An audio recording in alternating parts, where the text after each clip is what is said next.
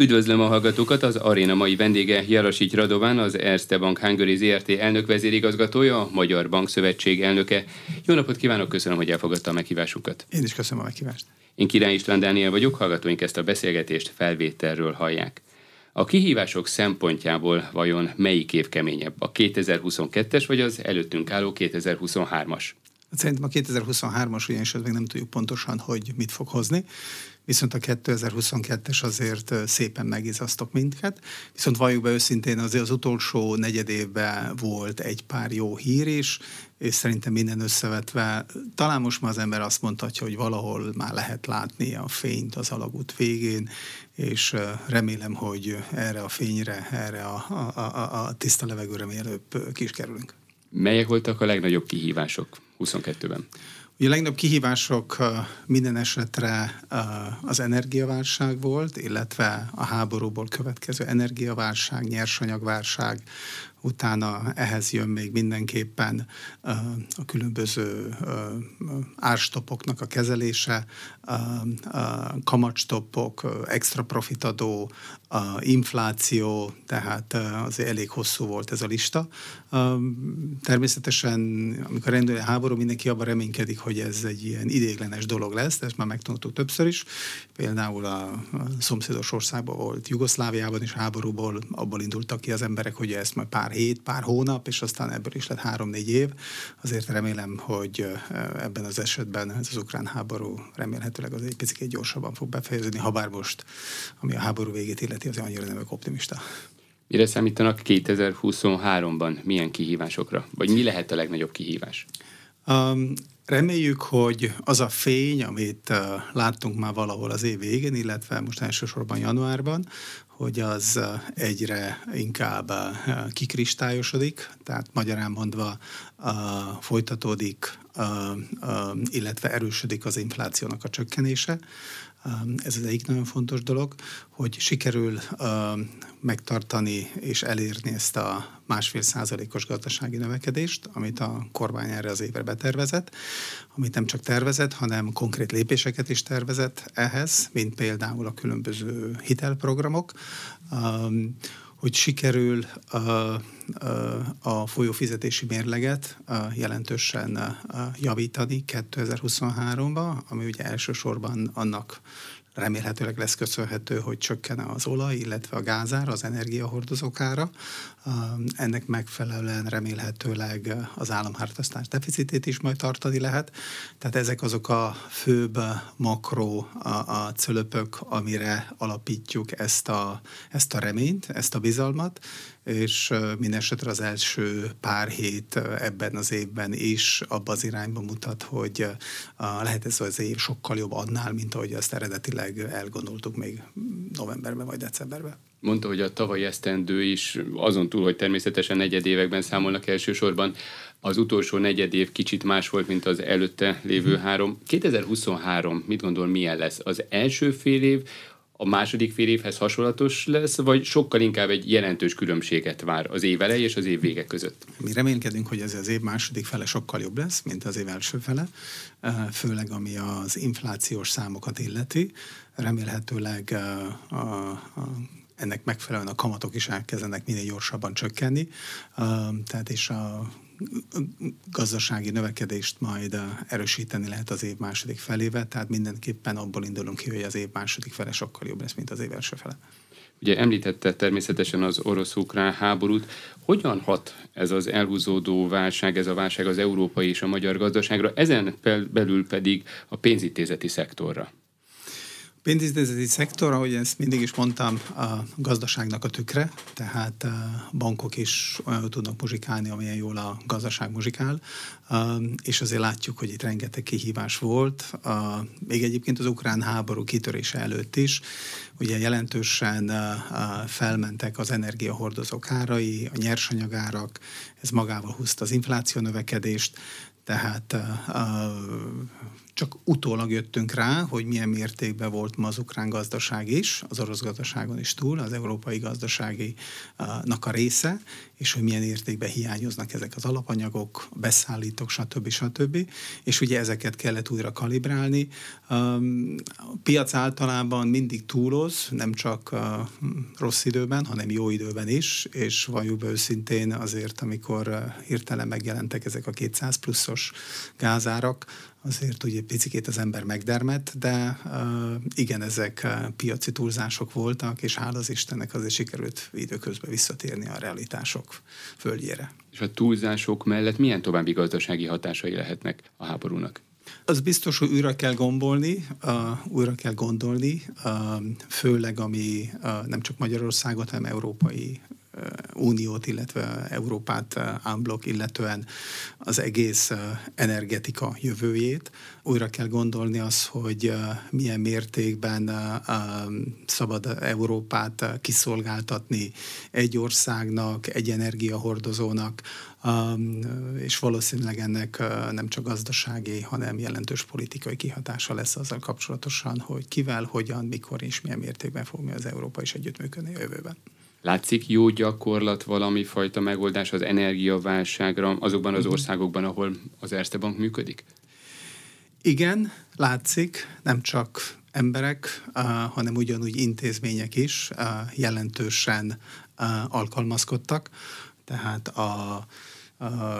ki mennyi időt tölt az irodában, otthonában, ki milyenféle módon hűt, fűt, ki milyen módon használ alternatív energiahordozókat, tehát amilyen know-how itt fölépült az utóbbi 11-12 hónapban, valljuk be őszintén azért azt, meg akkor is, hogyha egyszer olcsóbb lesz a gáz, szerintem a régi világba visszatérni már nem fogunk, és szerintem sokkal nagyobb mértékben sikerült alkalmazkodni, mint azt bárki gondolta is volna, és még egyébként érdekes, még azok is alkalmazkodnak, akik ezt a zsebükön pontosan nem érzik, mert a puszta tény az, hogy milyen mértékben nőhetett volna az áramára, a gázára, meg akkor is, hogy az emberek jelentős többsége még most is a régi árat fizeti a rezsicsökkentésnek köszönhetően, azok is alkalmazkodnak, és szerintem mindenki alábecsült azt, hogy milyen mértékben és milyen gyorsan tudunk alkalmazkodni ebbe az új világban.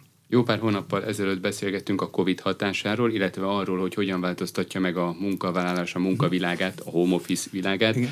Most újabb változás van a home office-ban? Kevésbé kedvelt? Nem, hanem most erre az egész home office-ról jött még egy energiaválság, és egy konkrét példát szeretnék mondani. Nálunk az Erzsétoronyban ugye eddig volt 60%-ba kellett bemenni dolgozni, aztán most az energiaválság miatt úgy döntöttünk, hogy pénteken egy ilyen kötelező home office lesz, ami azt jelenti, hogy csütörtökön este 6-kor letekerjük a fűtést 14 fokra, és ezt a 14 fokot tartjuk egészen hétfő hajnalig, tehát 3 napon keresztül lehet jelentőset csökkenteni, ami a fűtést, illetve a jövőben vagy nyáron, ami a hűtést illeti. Tehát ez még addicionálisan úgymondván bekerült ebbe az egész home office-os, illetve a COVID által már kreált a kihívásokba, és szerintem annyira megszokták időközben az emberek ezt az egész home office-t, hogy szakmától függően szerintem sokan rájöttek, hogy nagyon nehéz fölhozni reális okot, hogy miért kéne holnaptól mindenkinek minden időben visszamenni, úgy dolgozni, hogy ezt még csináltuk a COVID előtt. Visszatérve a gazdaságra, illetve a makrogazdaságra, hogy látják, mik az európai és mik a magyar infláció okai? A háború kirobbanása után egyértelműen látszott, ugye, hogy az egész az energia árakból indult ki, aztán az energia árakon keresztül ez átment a nyersanyagárakra is, aztán jöttek az ellátási láncok kihívásai, tehát az, hogy még van kukorica, búza egyik országban, ugye mégis itt Európa éléskameráról van szó, Ukrajnáról, és ahogy ezt az előbb is mondtam, a piacok azok mindig túloznak, és így olyan mértékben pörögtek fel az árak, ami aztán áttételesen átment a műtárgyára, mezőgazdaságra, stb. Stb. Amit egy tradicionális monetáris politika szigorítással nem lehet olyan gyorsan visszakorrigálni, ahogy ezt egy normális körülmények között lehetett volna megcsinálni. Tehát mondom, ezek azok a fő okok. Ezen keresztül ugye Magyarországon még volt egy jelentős árfolyam gyengülés is, ami tovább fokozta az inflációs nyomást.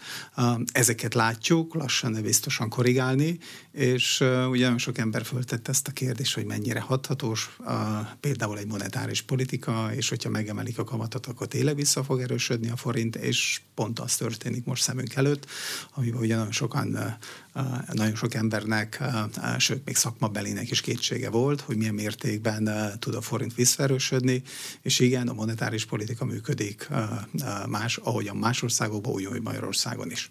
Az EKB, illetve az Egyesült Államok is a kamatemelési ciklusát megindította. Hogyan érinti az amerikai kamatemelés Európát?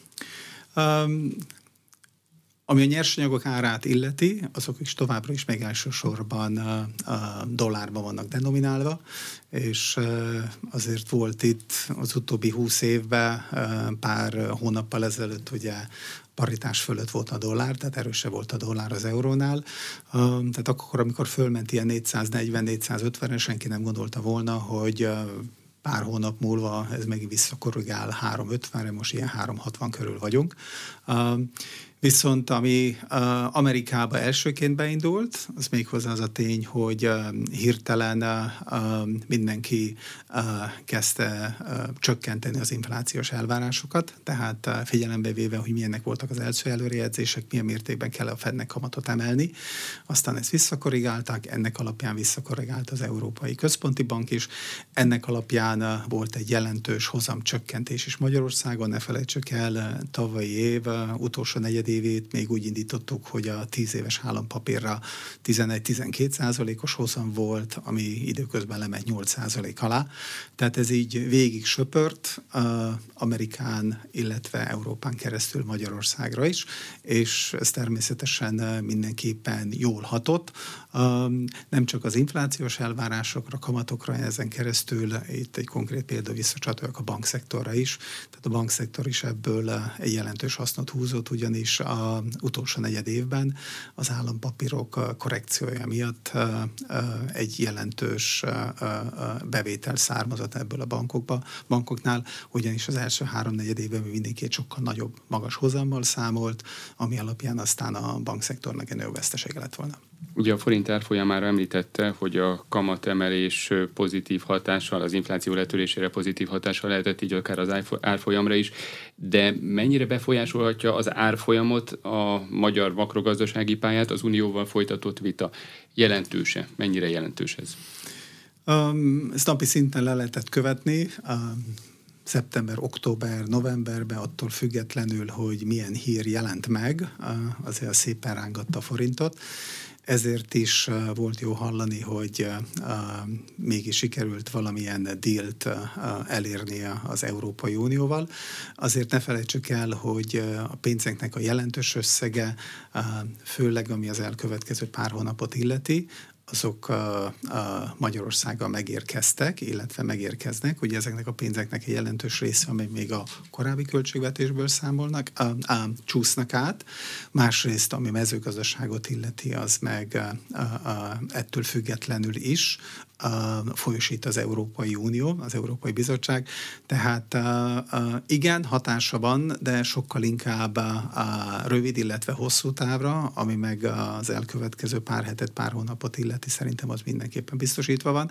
És azért ne felejtsük el, itt van még két dolog, ami nagyon fontos. Ezrészt, hogy Magyarországnak sikerült állampapírt kibocsájtani a dollárba január közepe környékén, ami jelentősen túl volt jegyezve, ami ugyanúgy egy jelentős bizalmi kérdés, hogy igenis vannak befektetők, akik hajlandók magyar állampapírba befektetni, és még ne felejtsük el, a harmadik nagyon fontos forrás az mindenképpen a külföldi befektetések, az FDI-ok, amik azért ugyanúgy szépen fölpörögtek a tavalyi év utolsó negyedévében. nehéz lesz a kérdés, legalábbis a válasz mindenképpen. Milyen forintárfolyammal tervez az Erste az idei év végére? Nagyon pragmatikusan általában mindig azt az árfolyamot használjuk év végére, ami pont azon a napon van. Tehát ha most azt mondaná nekem, hogy most február 8-án mit mondok, akkor mai árfolyamot mondanám. Ennek van egy nagyon egyszerű oka. Az Erste Bank nem azon keresi a pénzt, hogy milyen szinten lesz az árfolyam, mert tulajdonképpen mérlegösszegben is amennyi euró van az a mérleg egyik oldalán, annyi euró kell, hogy a másik oldalán. Tehát mi egy sima bank vagyunk, nem pedig egy befektetési cég, aki azon keresi a pénzét, hogy hol lesz az árfolyam. Nagyon nehéz előre mondani, de azért szerintem érdemes visszagondolni, mi történt csak az utóbbi 3-6 hónapban. Milyen hírek jelentek meg, engem is több tucat ember hívott, 400-nál, 410-nél, 420-nál, hogy most az idő, most kell mindent átváltani, stb. Stb. Ugye erre van a jó magyar mondás, nix ugri-bugri, langsam spacéren, és szerintem aki hisz, és aki bízik abba, hogy az MNB is elvégzi a maga munkáját, és a kormány is elvégzi a maga munkáját, azért senki nem gondolta volna még 3-4 hónappal ezelőtt, hogy például egy forint visszaerősödik 390 alá. De mondom, a közgazdaságnak is megvan a maga törvényessége, és ez működik, és ahogy az előbb is mondtam, a monetáris politika is meghozza maga eredményeit. Picikét tovább kell várni. És néhány újabb előrejelzés. Európában, Magyarországon 2023-ra növekedés szempontjából milyen évet vár? Ugye említette már a 1,5%-ot, illetve milyen inflációra számít? Mi az Erstében jelenleg ilyen decemberre mindenképpen 1 számjegyű inflációval számolunk, méghozzá közelebb az 5-höz, mint a 10-hez.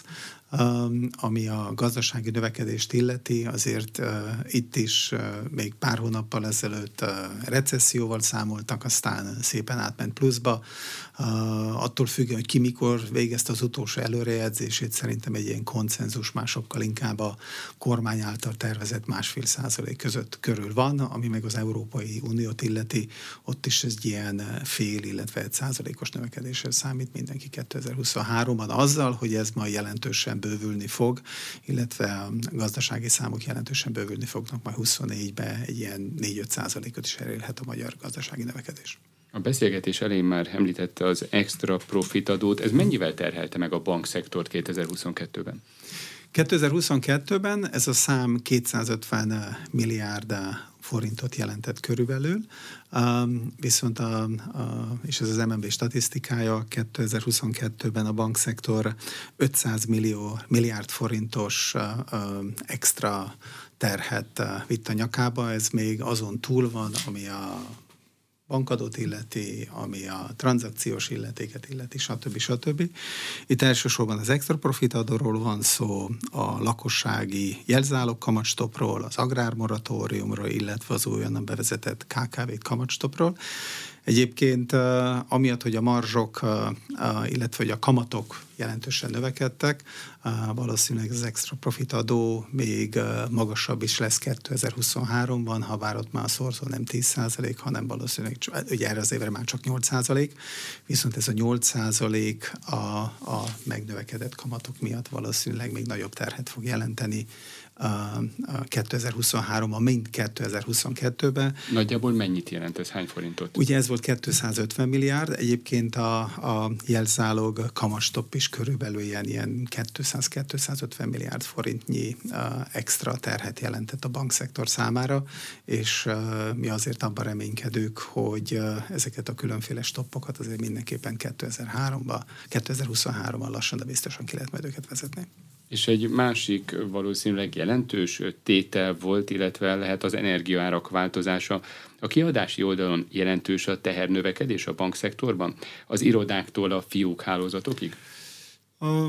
Mi se veszettük volna be a kötelező home office pénteken, hogyha ez egy 5-10-20%-os növekedés lesz, de ez egy ilyen 3-4-szeres extra költséget jelent. Viszont abból a szempontból ez senkit nem ért váratlanul, mert tulajdonképpen a kollégáinktól csak azt várjuk el, ugyanazt csinálják a munkahelyen, amit mindenki megcsinál otthon is, és ezért és ilyen módon megpróbáljuk legalább részben visszasporolni azt, amilyen mértékben nőttek nálunk is a rezsiköltséget, mondom, ezt 100%-ba visszahozni nem lehet, de megpróbáljuk ennek legalább egy részét visszasporolni. Még egy példát szeretnék megemlíteni, hogy nálunk is ezen a kötelező home office-on keresztül, ami péntekenként jelent, például mi se dolgoztunk egészen január 7-ig, 8-áig nem nyitottuk ki az egész épületet, tehát mi is egy ilyen kéthetes extra szünetet tartottuk a bankon belül. Változott az ideális fiókhálózatról az elképzelés? Ugye először a Covid volt, ami miatt beszélgettünk, és ami miatt szóba került egyáltalán a kérdés. Most talán az energiaárak lesznek jelentősebb hatással a fiókok számára és működésére? Nem csak az, hanem szerintem mindenképpen időközben felnőtt, illetve felnő egy új generáció, amelyik megpróbál mindenképpen másképpen bankolni. Szerintünk továbbra is szükség lesz egy személyes tanácsadásra, egy személyes kapcsolatra. Szerintünk továbbra is tudunk extra szolgáltatást biztosítani azoknak az ügyfeleknek, akik bejönnek a fiókhálózatba. Banktól függően azért volt már jelentős fiókhálózat csökkentés az utóbbi 5-10 évben. Szerintem ilyen drasztikus mértékben már nem fog csökkenni az elkövetkező időszakban. Szerintem a bankok itt már a legfontosabb lépéseket megtették. Én azért még mindig hiszek abba, hogy igenis van értelme, és van is annak haszna, hogy legyen egy személyes tanácsadás, és szerintem ez a fiók hálózatrendszer, amivel rendelkezik most a magyar bankszektor, valószínűleg kismértékben még változni fog, de szerintem a nagy lépéseket már mindenki megtette. Akkor tulajdonképpen lehet azt mondani, hogy elért az ideális szintet. Annyi fiók van, illetve olyan fiókhálózattal működnek a magyarországi pénzintézetek, amit mondjuk optimálisnak tekinthetünk? Ez ugye mindig attól is függ, hogy a bankszektorban milyen mértékben fog majd nőni a konszolidáció, mert azért minden konszolidáció egyrészt egy fiók szektor, tehát fiókhálózat csökkentés elé jár.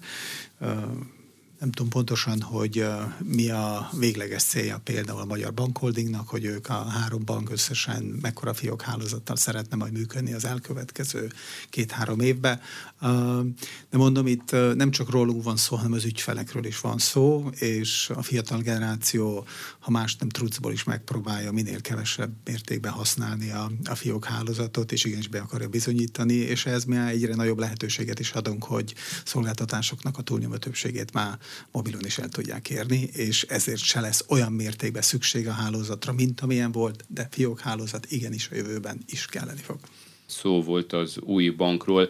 Lesz hatása a piaci versenyre? A magyar bankszektor az MKB Bank és a Takarék Bank összeolvadásának, az MBH Bank elindulásának?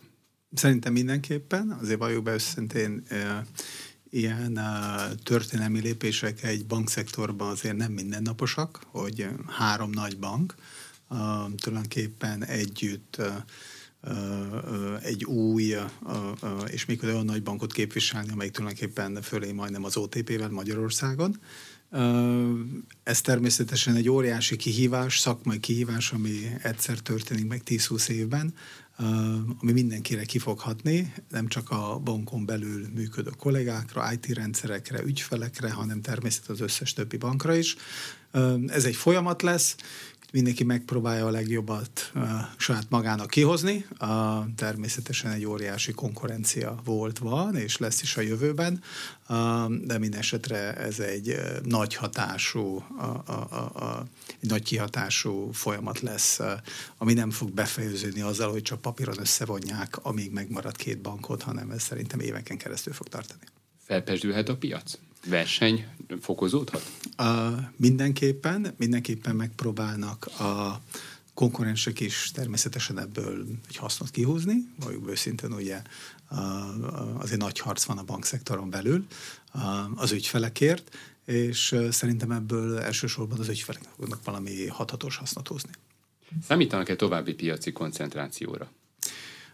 Ez nagyon érdekes kérdés, már évek óta beszélünk róla, aztán lassan, de biztosan azért ez a koncentráció megtörtént. Erste színekbe vonthatom, 5 intézményt vásároltunk az utóbbi 10-11 év alatt, aztán itt volt ez a 3 banknak az összeolvadása, aztán kisebb tranzakciók is voltak.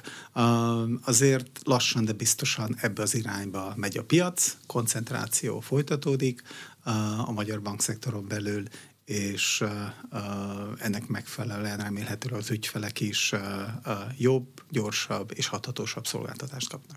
És akkor lássuk a szolgáltatásokat, kezdjük a hitelezéssel. Hogyan érintette a makrogazdasági környezetváltozása a hitelezést? Mit lehet most mondani? Az tavalyi év második felében az infláció miatt jelentősen megnövelt kamatkörnyezetben azért a hitelkereslet, főleg a lakossági üzletágban jelentősen csökkent. Ami 2023-at illeti, szerintünk itt például a jelzálog hitelezést körülbelül le fog feleződni, vagy közel felét fogja elérni csak annak, ami még volt 2022-ben, tehát 2022-ben ez a piac ilyen 1000-1200 milliárd forintot tett ki, valószínűleg 2023-ban, főleg az első fél évben azért már látunk egy jelentős csökkenést, főleg november-decemberben, ami folytatódott januárban is. Azért rásegít az, hogy a babaváró hitelezés marad, mert a babaváró hitelek folyosítása mögött körülbelül egynegyedénél van egy ingatlan hitel, tehát hogy maradnak a családi támogatások, ezért ez jelentős mértékben fog segíteni, de a fő kihívás továbbra is az, hogy milyen gyorsan fog csökkenni majd a kamatpálya. Egyébként nagyon érdekes, és sok kritika is van azzal kapcsolatosan, hogy a bankok milyen áron finanszíroznak, de itt most egy ékes példája annak, hogy jelenleg, amikor az MNB overnight-ba kínál 18%-ot, a jelzálog hitelek 5-10 évesek egyik-másik banknál még most is megtalálható 7-8%-on, tehát messze olcsóbb a hosszú távú jelzálog hitel, mint amennyit jelenleg az MNB kínál a bankoknak. Tehát az itt is a bankok a jövőre gondolnak, és nem pedig az, hogy egyik napra a másik mennyit keresnek. Ami a személyi kölcsönöket illeti, itt nem volt jelentős változás. Szerintünk a babaváró továbbra is majd egy jelentős zászlóvívője lesz a hitelezésnek, főleg az elkövetkező pár hónapban. Vagyis a személyi kölcsönök esetében nem volt érezhető csökkenés? Ez ott nem volt egy érezhető csökkentés, nem volt olyan érezhető csökkentés, mint a jelzálog hiteleknél, és ugyanúgy a hitelkártyáknál se volt olyan drasztikus visszaesés, mint amit látunk a jelzálog hiteleknél. De szerintük a jelzálog hitelezés is valószínűleg majd vissza fog jönni valamikor az év második felébe. Ami a vállalati hitelezést illeti, ott annak köszönhetően, hogy azért az állam egyrészt a Széchenyi Kártya programon keresztül, illetve most, amikor beindul a Baross Gábor a hitelprogram, azért látjuk, hogy itt lesz majd egy jelentős érdeklődés. Egyrészt szerintünk nagyon fontos, hogy a vállalatoknak továbbra is legyen egy vonzó hitelezési lehetőségük, ami természetesen állami segítség nélkül nem tudna megvalósulni, és azért valljuk be őszintén, az 5-6%-on hitelt fölvenni, legyen az folyószámra, likviditás vagy beruházási hitel néhány évre, azért azt az elkövetkező pár hónapban még biztos nagyon vonzó lesz, és tulajdonképpen ezek az állam által szponzorált hitelek lesznek valószínűleg a hitelezésnek a motorja, főleg az elkövetkező, mondom, a pár hónapban. Milyen szerepe van, illetve milyen szerep jut a kereskedelmi bankoknak mondjuk akkor a Baross Gábor újraiparosítási hitelprogramban? Ugye 3000 milliárd forintról van szó, és említette a Széchenyi Kártyát, a Go termékcsaládot. Milyen szerep van, milyen szerep jut a kereskedelmi bankoknak ezekben? Ugye ezeket a hiteleket a kereskedelmi bankokon keresztül lehet elérni. A Széchenyi Kártyás hiteleknél az ügyfél által fizetett kamat az 5%-ot jelent, a Baross Gábor programnál pedig attól függően, hogy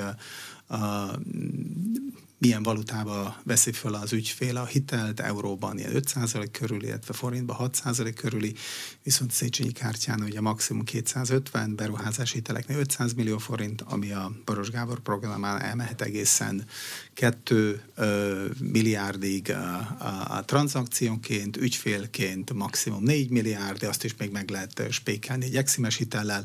Tehát ezek jelentős hitelösszegek, amihez a vállalatok továbbra is hozzájuthatnak, és szerintem főleg ilyen időben, amikor a kamatok ilyen magas szinten vannak, ez mindenképpen egy biztonságot jelent minden magyar cégnek, hogy továbbra is hozzáférhessen egy hitelhez a magyar bankszektoron keresztül, tehát ezek a hitelek továbbra is a bankszektoron keresztül lesznek elérhetőek. És visszatérve a lakossági hitelezésre, a hitelkamatokra, csökkenésre vagy emelkedésekkel, vagy lehet számítani a jelzálog hitelek esetében, mondjuk az első negyedév, az első fél évben?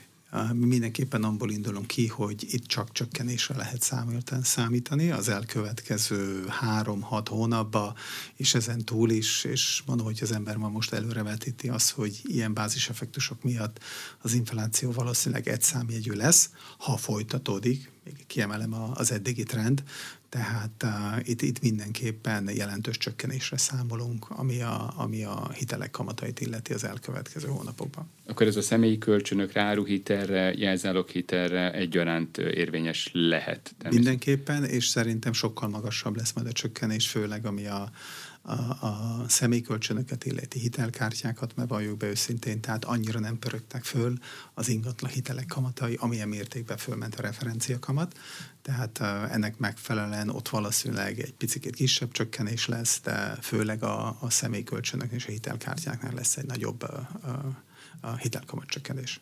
Van olyan hiteltípus, amely növekedett, sokkal többet vettek föl, sokkal népszerűbb volt 2022-ben, 2023 elején talán. Mondjuk az áruhitelről nem beszélt, de azt mondta, hogy a személyi kölcsönök, illetve a hitelkártyáknál nem volt visszaesés, akkor gondolom növekedésen. Igen, viszont volt pár kategória, hogy jelentősen fölpörgött, főleg a lakásfelújítási hitelek, amit ugye a december végével megszűntek, illetve a babavárónál is nagyon sokáig az volt a köztudatban, hogy esetleg nem lesznek meghosszabbítva, tehát itt azért volt egy kisebbféle tehát jelentősen nőtt az érdeklődés a babaváró hitelek iránt a tavalyi év utolsó hónapjába. Tehát ezek azok a kategóriák, ahol még növekedés is volt a korábbi évekhez képest. A nem teljesítő hitelek aránya hogyan változott? A nem teljesítő hitelek aránya jelentősen nem nőtt a bankszektoron belül, tehát valljuk be őszintén addig, ameddig van munkahely, ameddig az embereknek van egy biztos jövedelmük, addig a lakossági üzletákban nem tartunk attól, hogy lesz egy jelentős nem teljesítő hitelállomány növekedés. A vállalati szférában hasonlóan volt egy jelentős alkalmazkodás, van lehetőség új hitelekhez jutni. Egyrészt ugye itt vannak az állam által támogatott programok, másnak itt vannak a különböző garanciaszervezetek, akik ugyanúgy támogatják az új hitelfelvételt, illetve a bankszektor is természetesen egyik-másik megszorult ügyfélnek segít. Arról nem is beszélve, hogy amiről azért nagyon keveset beszélünk, de szerintem érdemes megemlíteni, hogy a 2020-ban indult moratóriumnak december 31-ével vége lett. Mindenki visszatért a normális fizetésre, anélkül, hogy ez jelentett volna bármilyen nagyobb megrázkodtatást, illetve bármilyen nagyobb pénzügyi problémát, legyen itt szó cégekről, vagy pedig a lakosságról.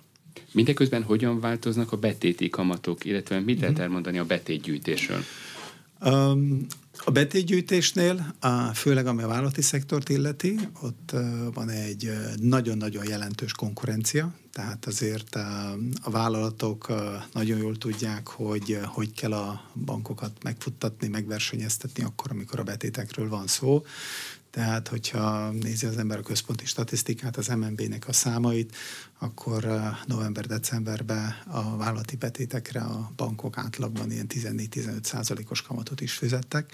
Ami a lakossági betéteket illeti, itt főleg ami az új és a friss betéteket illeti, itt is az MNB statisztikán alapján ilyen 11-12%-os kamatot kínáltak a bankok.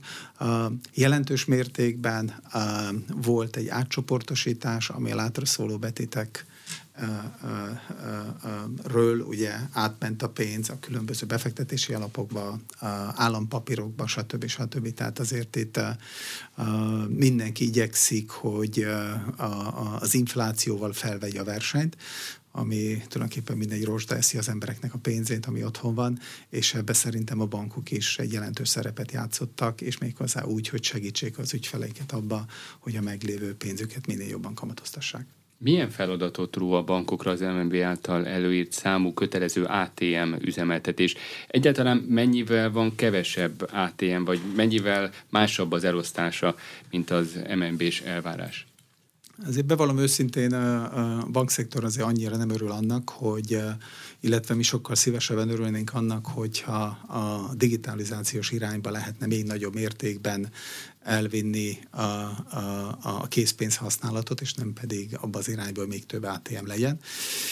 Példát szeretnék mondani, fiam tavaly elkezdett egyetemre járni Hollandiába, és amikor kivittük a gyereket, rájöttünk arra, hogy a boltoknak több mint felében csak kártyával lehet fizetni, aminek ugye az egész láncolaton végig húzódik egy nagyon fontos effektusa, mert hogyha csak kártyával kell fizetni, és nem lehet készpénzzel, akkor nem kell készpénzbefizető automata se, akkor nem kell egy külön cég se, amelyik viszi a pénzt, illetve állandóan tölti a különböző ATM-eket. Tehát mondom, ez így végigmegy az egész rendszeren. Még egyszer mi sokkal jobban örülnénk annak, hogyha csökkentenénk a készpénz használatot, amiből szerintem mindenki nyertesként tudnak kijönni. Bankok természetesen alkalmazkodni fognak, ez valószínűleg azt jelenti, hogy több ATM lesz. Itt főleg a kisebb falvakra gondolok. Természetesen nekünk ez egy extra költséget fog jelenteni. Ügyfeleknek a többsége nagyon nehezen tudja megsatszolni azt, hogy mennyibe kerül egy ilyen ATM-nek a telepítése, mennyi pénzbe, ugye ezt általában mindig egy külső cég szokta üríteni, feltölteni, stb. De mondom, mi minden esetre jobban örültünk volna, hogyha digitalizációba, illetve hogyha sokkal nagyobb mértékben lehetne abba az irányba menni, hogy kevesebb készpénzt használjuk, és nem pedig többet. Érezhetően változtak 2022-ben a készpénz felvételi, illetve bankkártya használati szokások? Mondjuk több készpénzt vettek fel az emberek, mint az előző évben, csökkent emiatt a kártyahasználat, mert mondjuk az infláció miatt egyszerre többet költöttek?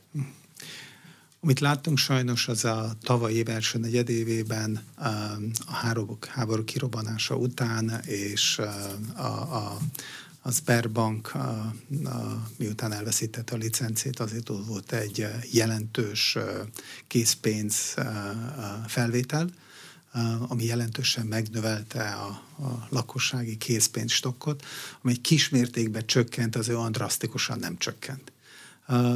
Ilyen magas infláció mellett mindenkinek elemi érdeke lenne, hogy minél kevesebb pénzt tartson otthon, a párnacihában, ugyanis még egyszer ezt az infláció most ilyen utóbbi szám az 24%, tehát évente 24%-on eszi ez a rosta a pénzünket. Tehát igenis közgazdasági logika azt mondaná, hogy minél több pénzt be kéne rakni a bankszektorba, be kéne rakni befektetési alapokba, állampapírokba, hogy legalább valamilyen módon valami extra pénzt keressen mindaz az ember, aki ezért a pénzért megdolgozott, mert sose volt nem csak személy alapon, hanem közgazdasági alapon se drágább az, hogy ennyi készpénz van a forgalomban, mint most, amikor ilyen magas az infláció, és szerintem ennek érdekében sokkal többet kéne tenni az, hogy kevesebb készpénz legyen kint az embereknél. És akkor most tisztán, mint az Erste Bank Hungary ZRT elnök vezérigazgatója kérdezem, mert hogy az új év új arculati elemeket és rövidebb nevet hozott az Erste-nél. Mi változott és miért van szükség rendszeres arculatformálásra? Mi is megújulunk, hozzánk is jönnek új szolgáltatások, George is most már 2 éves lett.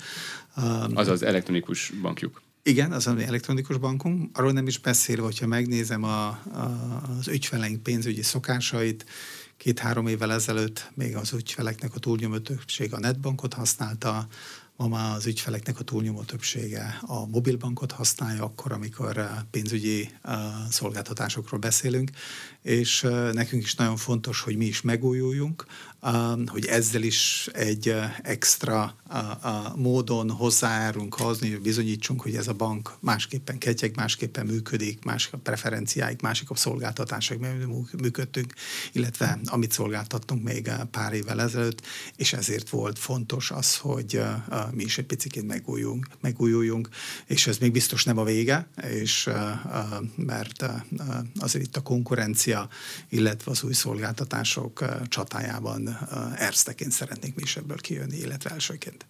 Ez csak a magyar piacot érinti, vagy globális ez a változás? Ez globális. Ugye Csehország, Szlovákia, Ausztria legnagyobb bankja az Erste, Magyarország, Románia, Horvátország, második, harmadik, tehát általában azokban az országokban szoktunk indítani, ami az új imidzseket illeti, ami az új színeket, ami az új ráncfelvallásokat illeti, ahol az elsők vagyunk, illetve a legnagyobbak, és mondom, ebből is nagyon sokat lehet tanulni, és ezért egy picit kivártunk, hogy mindenképpen olyan szolgáltatásokat nyújtsunk, és van is igen pár szolgáltatásunk, ahol szerintem messze a legjobbak vagyunk az országban. Mire számítanak az egész évet tekintve, illetve mi áll idén a középpontban, milyen terveik vannak? Ebben az évben mindenképpen szeretnénk tovább erősíteni, főleg a befektetési szolgáltatásainkat illeti. Itt ugye tavaly volt egy nagyon sikeres random akvizíciónk, és ahhoz képest, hogy mennyi ügyfelünk van, azért befektetési szolgáltatásaink minősége, illetve az, hogy mennyi ügyfélpénzt kezelünk, messze-messze a fölött van, mint amit az ember elvárna egy 5100 milliárd forint mérlegösszegű banktól. Ez az egyik dolog. George-ot szeretnénk még tovább modernizálni, több feature-t belerakni, tehát hogy sokkal nagyobb értékben lehessen használni, mert mi is látjuk, hogy egyre csökken azoknak az embereknek a száma, akik elsősorban és kizárólagosan Netbankon keresztül bankolnak, tehát a mobil applikációt mindenképpen tovább szeretnénk fejleszteni, illetve továbbra is szeretnénk gyarapítani a bankunkat. 5 akvizíció van már mögöttünk. Mi vagyunk a csoporton belül az egyedüli bank, aki 6 év alatt megduplázta a bevételeit, és mi igenis bízunk ebben az országban, hiszünk, hogy ennek a banknak igenis van egy jövője, és mindenképpen szeretnék minden extra akvizíciós lehetőséget kihasználni a jövendőbeli növekedést illeti. A csoporton belül milyen a Magyar Bank pozíciója egyébként? Senki nem nőtt olyan mértékben, mint az Erste Bank Hungary, a csoporton belül, ahogy az előbb mondtam, megdupláztuk a bevételinket 6 év alatt, amit senki másnak nem sikerült elérnie.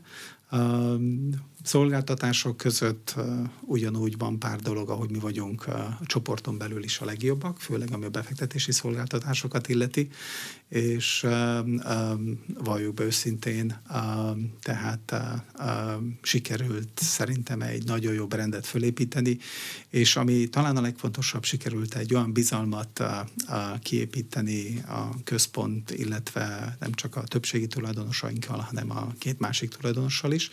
Ugye a magyar állam, illetve az IBRD is még nálunk 15%-os résztulajdonos, hogy tulajdonképpen Magyarországon több akvizíciót folytattunk, illetve több akvizíciót vittünk végre az utóbbi 10 évben, mint a csoporton belül az összes többi ország együtt, ami szerintem egy ékes bizonyíték annak, hogy azért valahol jó munkát végeztünk. És akkor most részben a másik gúnyája a Magyar Bankszövetségi elnök.